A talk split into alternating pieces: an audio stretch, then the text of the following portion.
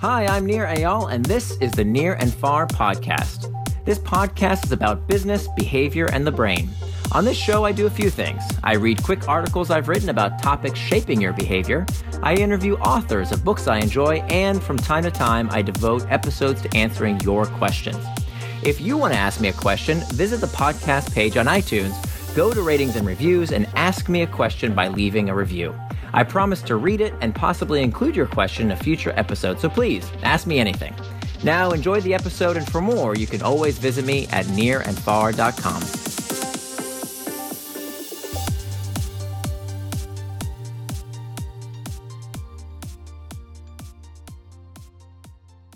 How to Design Behavior The Behavior Change Matrix by nirandfar.com.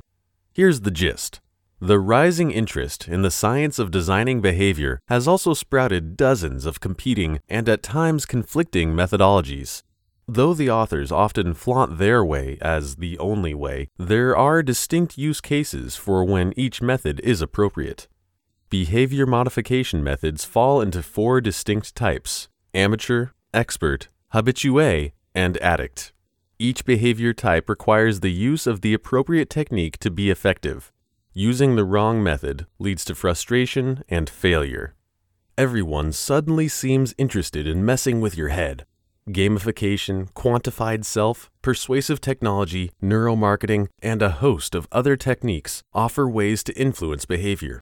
At the heart of these techniques is a desire to change people's habits so that behavior change becomes permanent. Here's the problem. Until now, the explosion of methods for changing behavior has been a hodgepodge of author centric noise. Reading all of the books, blogs, and blowhards can leave one confused by their seemingly conflicting advice.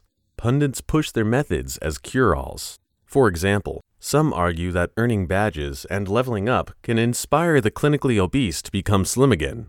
They can't. Others claim that being good at anything requires strict goal setting and performance objectives. It doesn't. The goal of this article is to help you identify which of the different techniques would be most effective for each type of behavior change. The right tools for the job. To make sense of all these methods and increase their usefulness in real world applications, I've constructed a simple matrix that separates them by their appropriate behavior type. The matrix groups various automatic behaviors, or habits, into four distinct modes each is categorized by how much self control it requires and whether the automatic response is a doing or a stop doing behavior. In this matrix, the behaviors on the top row have beneficial effects, and people generally want to increase them. Meanwhile, addictions tend to control people's lives, and they generally want to rid themselves of these automatic behaviors. Habitué behaviors can go both ways, and depending on the specific behavior, can either be detrimental or beneficial. Which behavior are you changing? How can you use the behavior change matrix? Let's say you want to change a specific behavior, either in yourself or in someone else, such as a customer or user. The first step is to understand what kind of behavior you're dealing with. Once you know the behavior type, you can reference techniques for creating the behavior you're designing. The goal is to prevent using the wrong methods, which can lead to frustration and failure.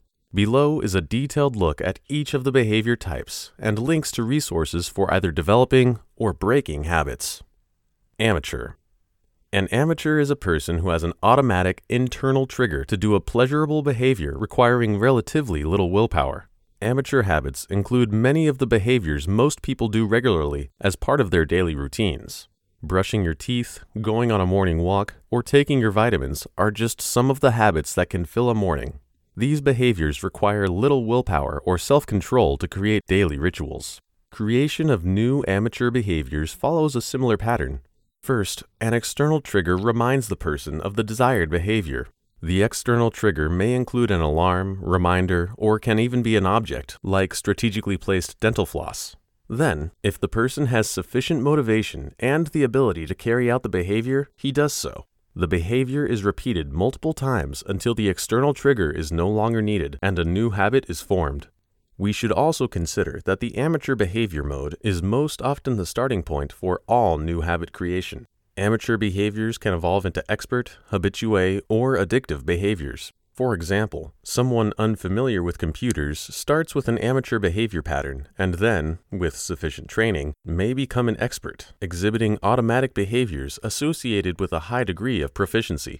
Unfortunately, the former amateur may also develop harmful compulsions associated with the computer and develop habitué or full blown addictive behaviors such as gaming or internet addiction. Expert an expert is a person who develops an automatic response, sometimes referred to as muscle memory or pattern recognition, that requires a high degree of self control. Tennis professionals, chess champs, top notch computer engineers, and highly trained surgeons exhibit these kinds of automatic behaviors. Becoming an expert requires diligent practice over long periods of time, constantly pushing the body and mind to react instantly in precisely the same way each time. Strict goals and objectives lead to the acquisition of the skill needed to perform at an expert level. Transitioning from the amateur behavior mode to the expert mode generally requires outside motivators such as schools, deadlines, competitions, coaches, or bosses. Because pushing ourselves to develop automatic behaviors requires a high degree of self control, it is hard work, making outside help necessary. Addict. An addict will go to great lengths to satiate a nearly uncontrollable desire. Addicts often display self destructive behaviors in pursuit of their urges. Addiction is characterized by a neurological response which requires a tremendous amount of willpower to decouple from the stimulus. Studies have shown that addiction induces a severe stress response when the brain perceives the presence of the object of desire. Partaking in the unhealthy behavior becomes a compulsion to temporarily free oneself from the painful stress associated with craving.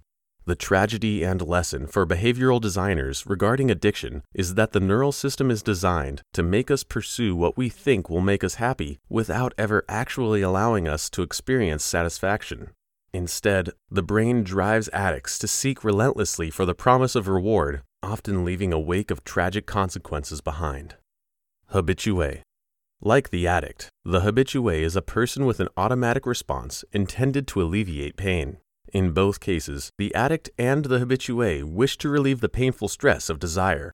However, unlike the addict, the habitué requires relatively little willpower to resist the automatic behavior. For example, most of us can resist a craving for chocolate cake, though it may be difficult. However, for a heroin addict, resisting the craving for a hit can be nearly impossible. When breaking habitué behaviors, we need techniques that will improve the strength of our willpower to find peace, despite the discomfort that comes from not fulfilling a desire. Behavioral designers should apply methods proven to improve pain tolerance. Changing habits the right way. For too long, those seeking to change behavior in themselves or in others have been frustrated by the ineffective application of techniques found in the latest bestseller. By having a classification system for the various kinds of automatic behaviors, we recognize that there are four distinct modes. Using the behavior change matrix, those seeking to modify behavior can ensure they are using the technique most likely to succeed for their specific context.